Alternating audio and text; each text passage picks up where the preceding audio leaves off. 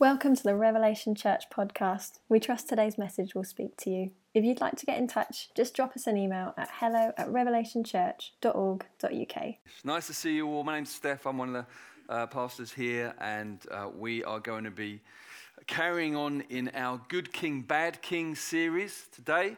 Um, got a big weekend coming up as a nation next weekend with the coronation of King Charles. So we thought we would spend a number of weeks just looking at different kings of Israel stay on that theme and um, learn some of the big lessons uh, from, from um, these characters and the nation of Israel during the time. Israel was originally a theocracy. A theocracy means that you are directly ruled by God.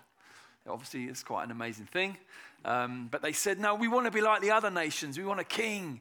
We want a king to lead us out into war.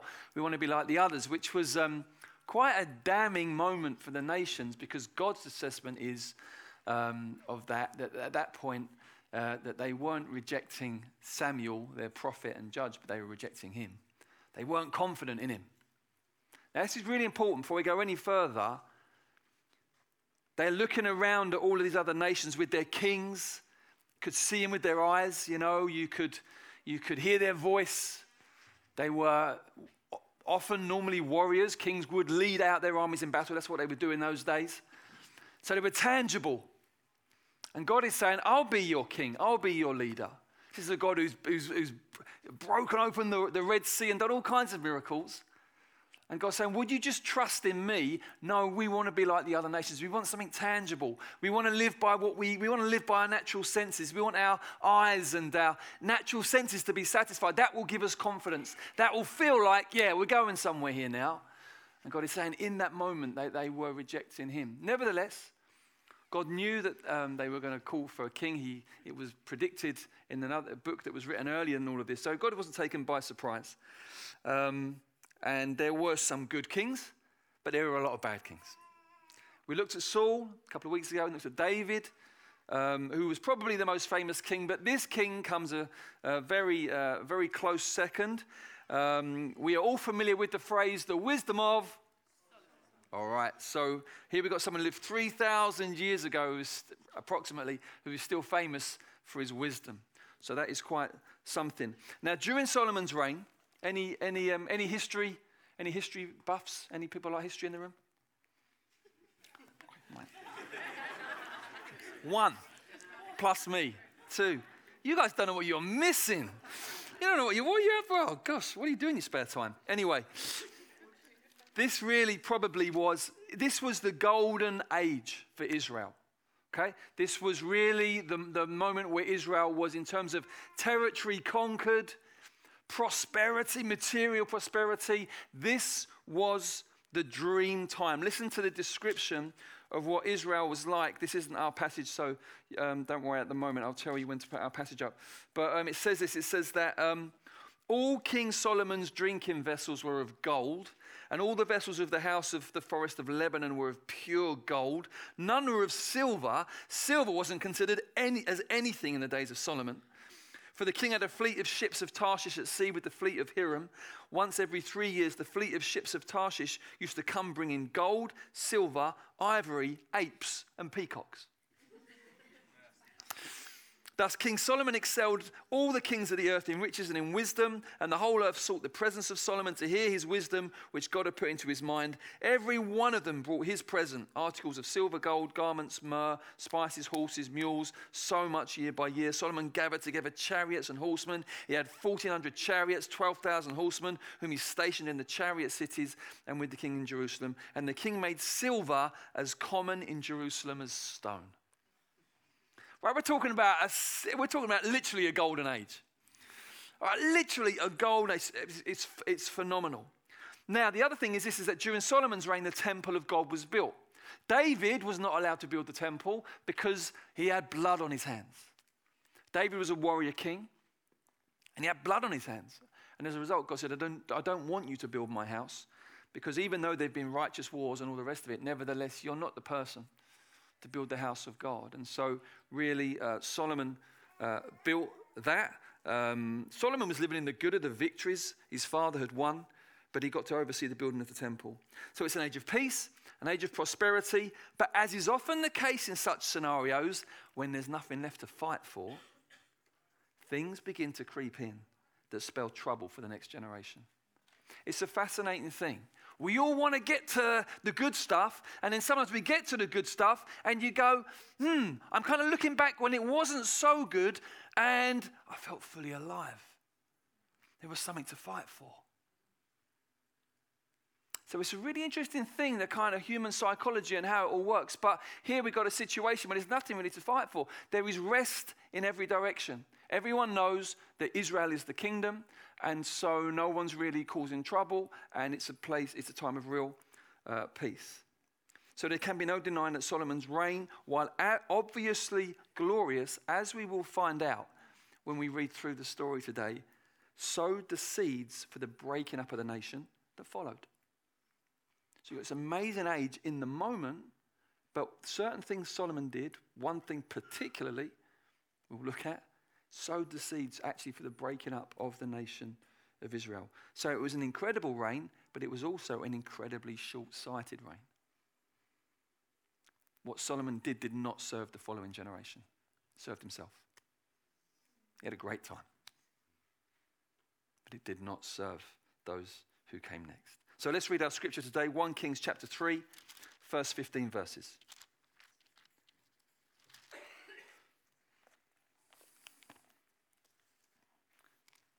Solomon made a marriage alliance with Pharaoh, king of Egypt. He took Pharaoh's daughter and brought her into the city of David.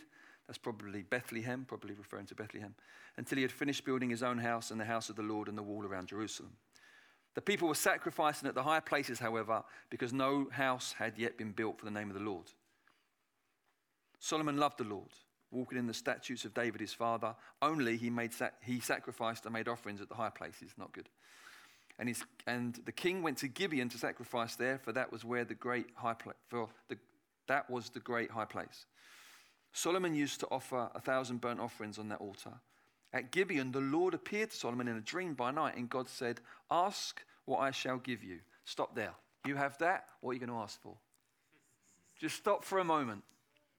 God appears to you and says, Ask what I shall give you. What are you going to ask for?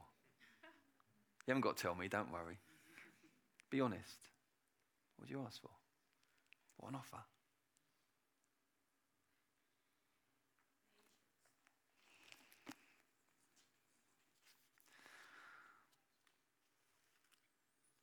Solomon said, You've shown great and steadfast love to your servant David, my father, because he walked before you in faithfulness, in righteousness, and in uprightness of heart toward you. And you've kept for him this great and steadfast love, and have given him a son to sit on the throne this day. And now, O Lord my God, you've made your servant king in place of David, my father, though I am but a little child. He was probably about 20 at this point, though I'm but a little child. I do not know how to go out or come in. And your servant is in the midst of your people, whom you've chosen, a great people, too many to be numbered or counted for multitude. Give your servant, therefore, an understanding mind to govern the people, your people, that I may discern between good and evil. For who is able to govern this, your great people? It pleased the Lord that Solomon had asked this. And God said to him, Because you've asked this, you've not asked for yourself long life or riches or the life of your enemies, but you've asked for yourself understanding to discern what's right. Behold, I now do according to your word. Behold, I give you a wise and discerning mind, so that none like you has been before you, and none like you shall rise after you. I give you also what you have not asked, both riches and honor, so that no other king shall compare with you all your days. And if you will walk in my ways, keeping my statutes and my commandments, as your father David walked, then I will lengthen your days. And Solomon awoke, and behold, it was a dream. Then he came to Jerusalem and stood before the ark of the covenant of the Lord and offered up burnt offerings and peace offerings and made a feast for all of his servants. So, in this passage, we see two main things. We see what makes Solomon and we see what breaks Solomon. In the passage I just read, you see two things what makes him and what breaks him. What makes him is this his request. He asks for wisdom, he asks for understanding. When was the last time you prayed for wisdom? Don't tell me, just think, reflect. When was the last time you cried out with an earnest heart for wisdom and understanding? What is wisdom? Well, it's different from knowledge. Knowledge, probably you could say, comes under the umbrella of wisdom because you need knowledge to be wise. Knowledge is the gathering of information, so you know what's going on. Wisdom is knowing what to do with it. Wisdom is about smart decision making. Wisdom is about how to treat people, who to invest in, who to avoid, what to do with your resources. That's what wisdom's about. Wisdom's about decisions that you make in life. Wisdom's, wisdom's about how you conduct yourself in your relationships. Wisdom's about big moments, big decisions, big choices that you have. What are you going to do in this moment? That's what wisdom's about.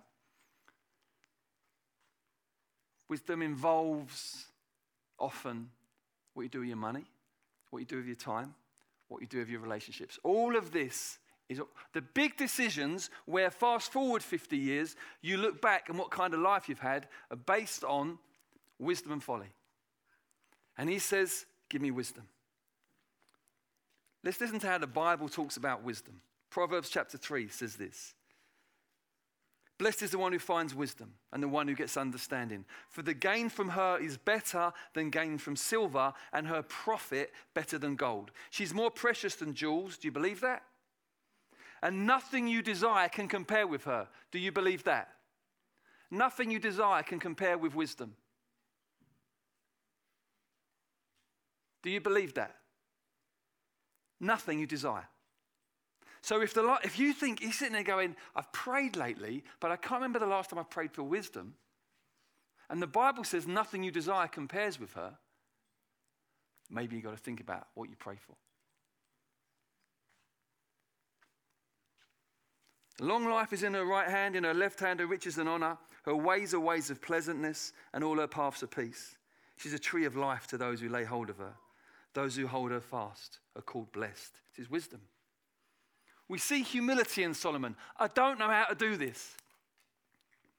We live in an age of kind of how can I describe it? We're, our age is not so God centered. We are more individualized. So we focus on backing ourselves. We focus on visualizing success and positivity. Solomon simply says, I can't do it. He's not backing himself. Crime of all crimes. He's not backing himself. He's not just visualizing success. If I visualize what it looks like, like a successful king, we're going to do it. He says, I can't do it. It's too much for me. It's beyond me. I'm in too deep. Folks, if you are here as a Christian, you're involved in the things of the kingdom, you are automatically in too deep. Did you know that? If you're called to go into your workplace and shine the light of Christ, you're in way too deep. You do not know how to do that properly. If you're trying to make disciples and invest in other people so that they can, they can come into the full expression of all God's put in them by the Holy Spirit, you're in way too deep. You don't know how to do that.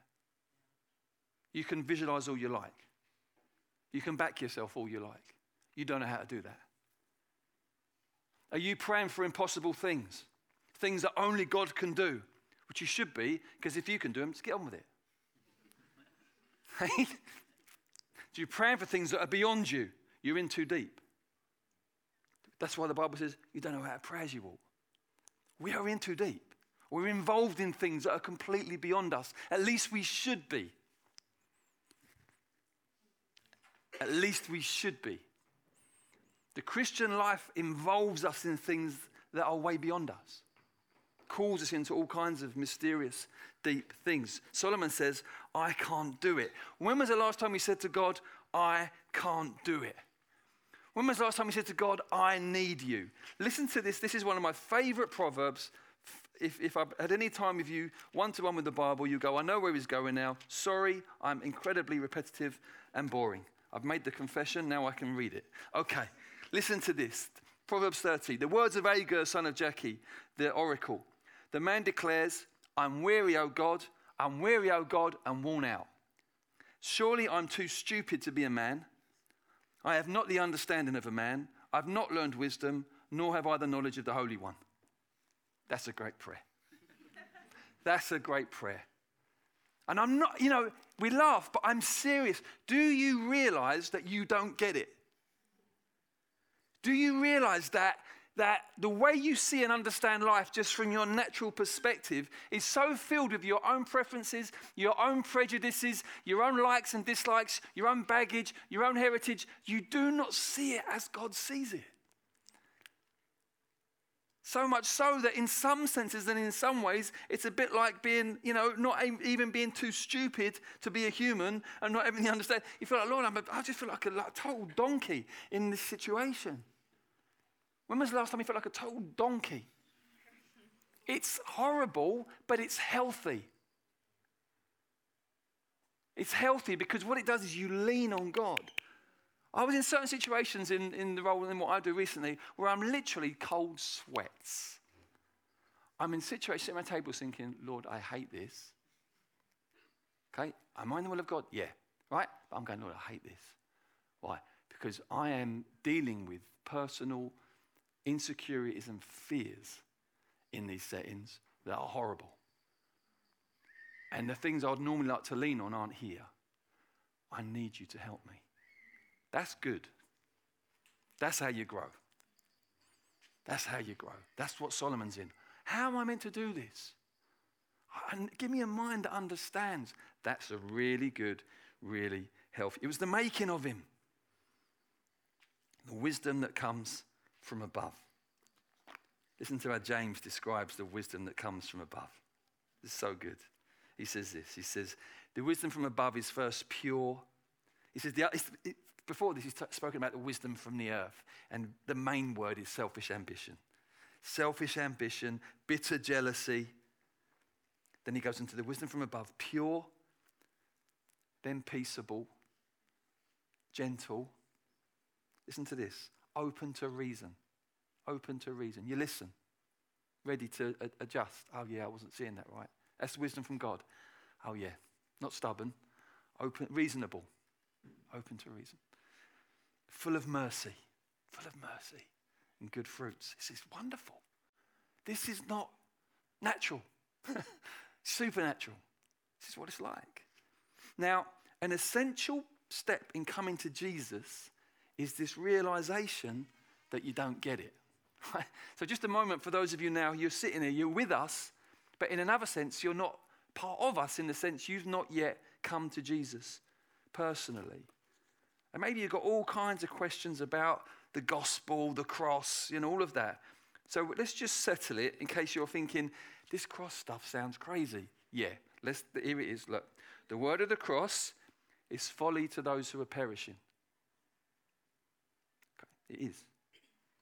Most people in the world think it's a ridiculous idea that someone being crucified, you putting your trust in that, can save you.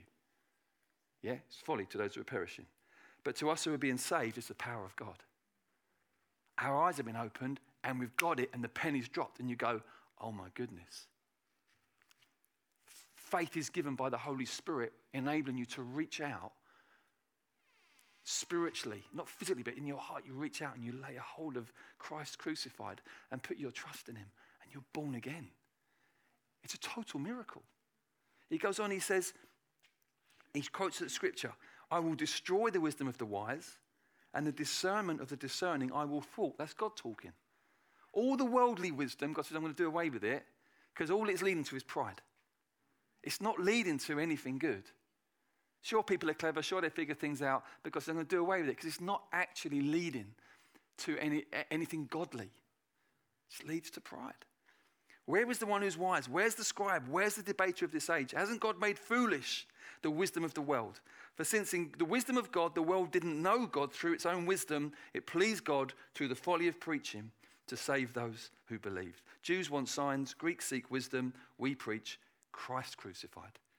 A stumbling block to Jews and folly to Gentiles, but to those who are called, both Jews and Gentiles, Christ the power and wisdom of God. Amen. We know it, we've seen it, we, our lives have been changed by. Christ, the wisdom and power of God. He is the one in whom are hidden all the treasures of wisdom and knowledge. Hallelujah. Wow. So, this is the making of Solomon. Let this be the making of you, saying, Lord, I don't know, I don't get it. As, a, as someone who's not yet a believer, I don't open my eyes, show me. Christ crucified. If this is true, show me what a powerful and dangerous prayer to pray. God, if you're real, and if, if this is really true, and if this message will save me, show me.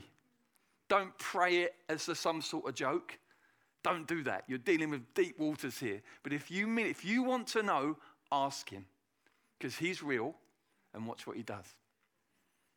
Those of us who do know Him and we're on that foundation of Jesus, don't move off of it into your own wisdom for goodness sake. You can do it in two ways. You can just start dealing, organize your life so everything's manageable and controlled. You're no longer seeking first his kingdom. Sorry. You're just, you're just trying to live a, a life where you're in control. So you don't need him.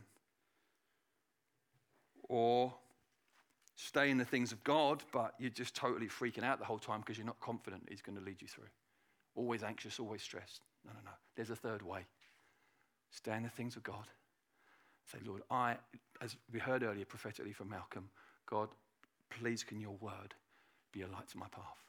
Show me the next step. He will not show you the whole story. He doesn't do it. Why? Because as soon as he does, guess what happens? You stop trusting. Oh, thanks, Lord. See you later. he shows you a step at a time so you can learn how to walk in dependence on him. That's how it works, folks. It's the making of Solomon. What's the breaking of Solomon? Right near the start, we're told again, if you know your history, you'll know this is very common in these days. Solomon made a marriage alliance with Pharaoh, king of Egypt. Back in those days, you would marry, for, if you were in power, for political alliances. So, okay, if I marry your daughter, it's probably, there's going to be advantages politically, mutually so. We're not going to go to war with each other and all of that. So that's what happened there. God had specifically warned them in Deuteronomy chapter 7. He says this to them he says,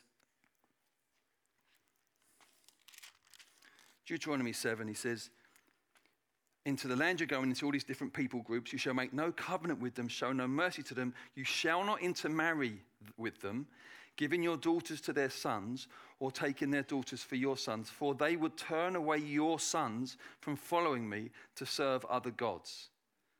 And then the anger of the Lord will be quickly kindled against you. See, back in the day, everyone worshipped something. They still do now, but it's not like a statue, okay? But everyone, we're made to be worshippers. Everyone's devoted to something as their main thing, whether it's themselves or a cause or whatever, or another religion. Back in the day, everyone was religious. Everyone had little statues, gods, and idols, okay? That, and it was kind of built around a whole sort of plethora of different gods and ideas. And the people of Israel were unique in that they were God's people. They served the living God, not a man made idol. They served the God of heaven and earth. And God is saying, whatever you do, don't intermarry. Not because it's wrong to intermarry with people from other ethnic groups, because it's wrong to intermarry with someone who has a different devotion to yourself. You'll be pulling against each other constantly. If you serve the living God, and you marry someone who doesn't serve the living God, you are, you are making a decision to align yourself to a lifestyle either of tension or compromise. Because if you're a follower of Jesus, He's your number one. It's not just you've added Jesus into your life, you are serving Him. And so then, to, to, for the person closest to in, in your life to choose to draw someone into that closeness of marriage, and yet in that sense you're but but have a different thing as their main thing no matter how sympathetic they are you're not going to be able to run together for christ for the lord for god. And so god sees this and you're not going to bring your children up. If you have children or when you have children wholeheartedly in the things of god because only one of you really loves god. So your kids will be hearing two things. It's just very very frank and very very honest that's really the situation how it is. Now Clearly, Solomon was a go big or go home kind of guy because we we, we, we find out, let's just read actually the details of this. It, it gets a lot worse than just this thing in 1 Kings 3. In 1 Kings 11, we read the scale of the problem. 1 Kings 11 says this, chapter, uh, verse 1. King Solomon loved many foreign women, and he goes through a list of different ones. Um, and then it says, he clung to them in love. He had 700 wives. This isn't just polygamy, folks. This is like, this is what I'm saying. who were princesses, and 300 concubines. A concubine in a polygamous context would be a, a, woman that was kind of brought in as part of the household, but is of a lower status than the, than, than, than the, than the wife. 700 wives and 300 concubines. Right? This is the problem, folks, in case you didn't know. Let me just also make this clear. This, this, this is not a comment because Solomon did this and then became spiritually corrupt, which he did. Listen to what happened. It says, His wives turned away his heart. When Solomon was old, his wives turned away his heart after other gods, and his heart was not wholly true to the Lord his God, as was the heart of David his father.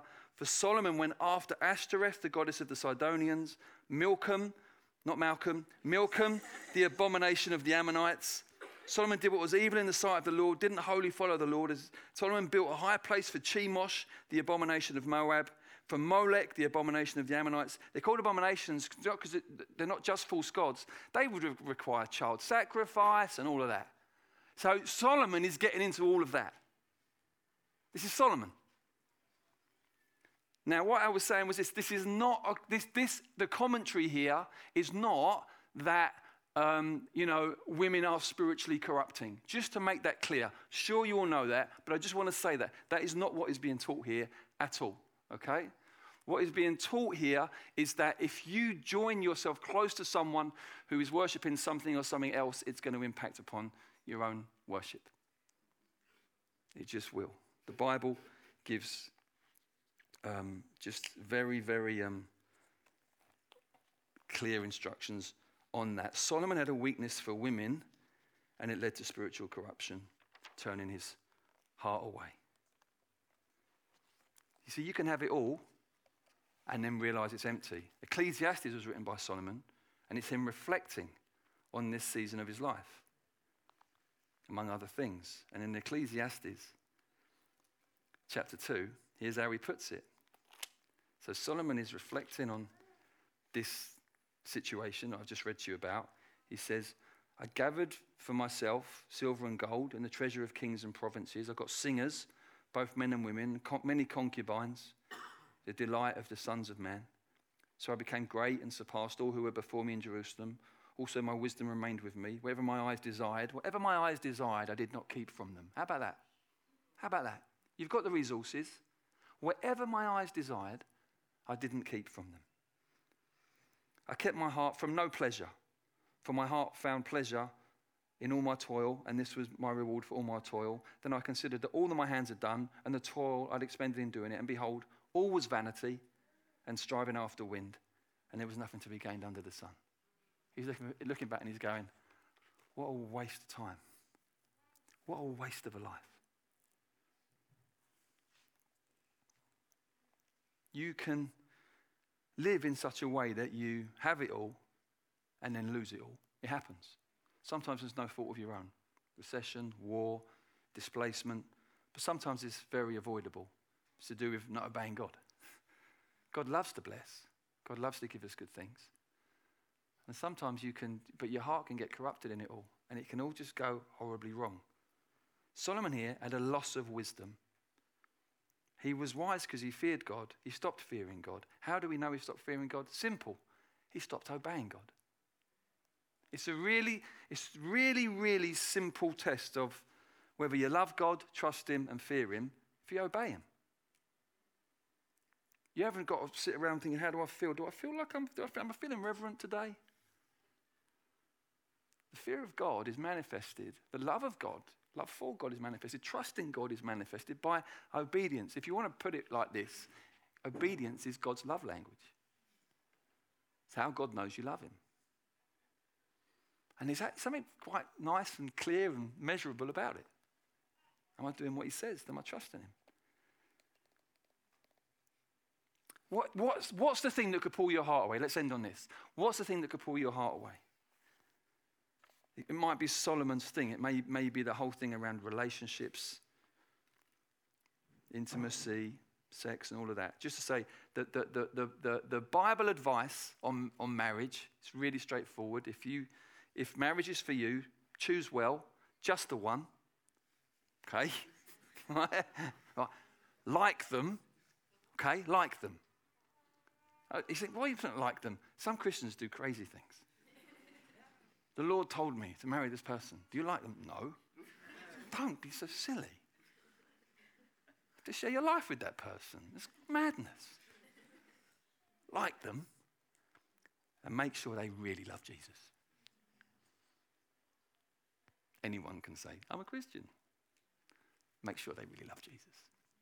So you can run together. There you go.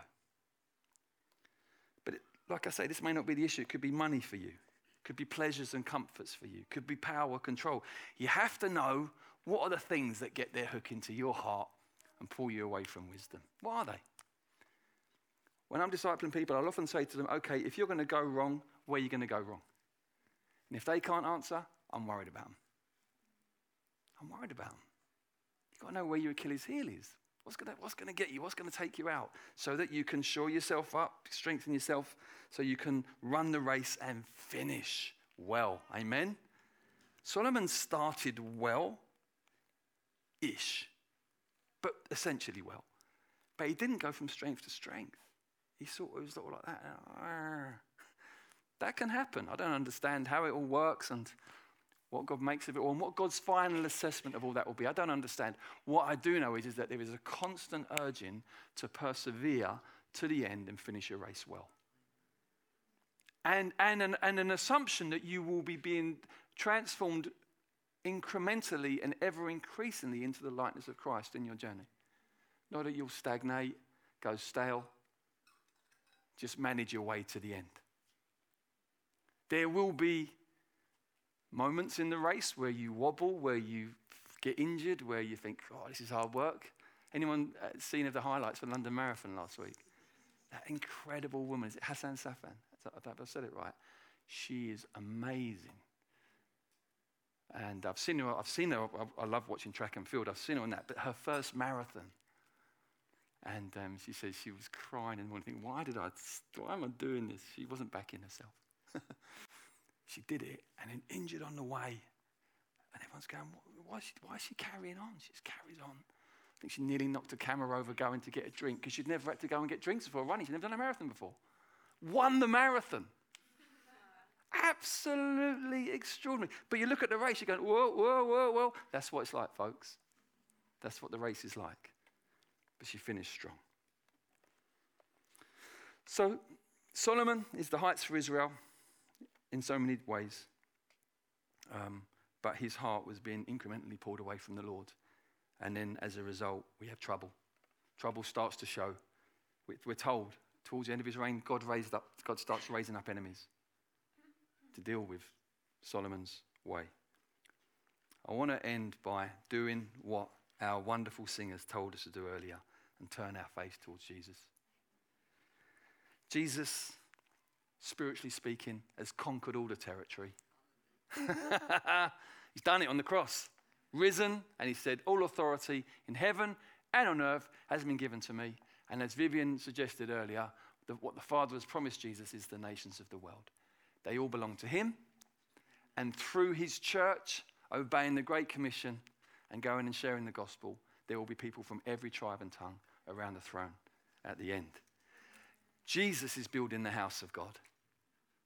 Solomon oversaw an iteration of the house of God. But the true house of God, the church made up of living stones, Jesus is building that. And he said, The gates of Hades will not prevail against it. Amen.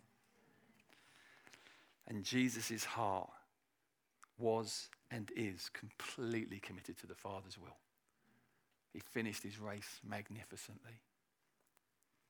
And now the Bible says he's, seat, he's sitting down at the right hand of God, sitting down, because his work's done. He's sitting down and he's waiting for all his enemies to be gathered under his feet. Folks, we're not sitting down yet.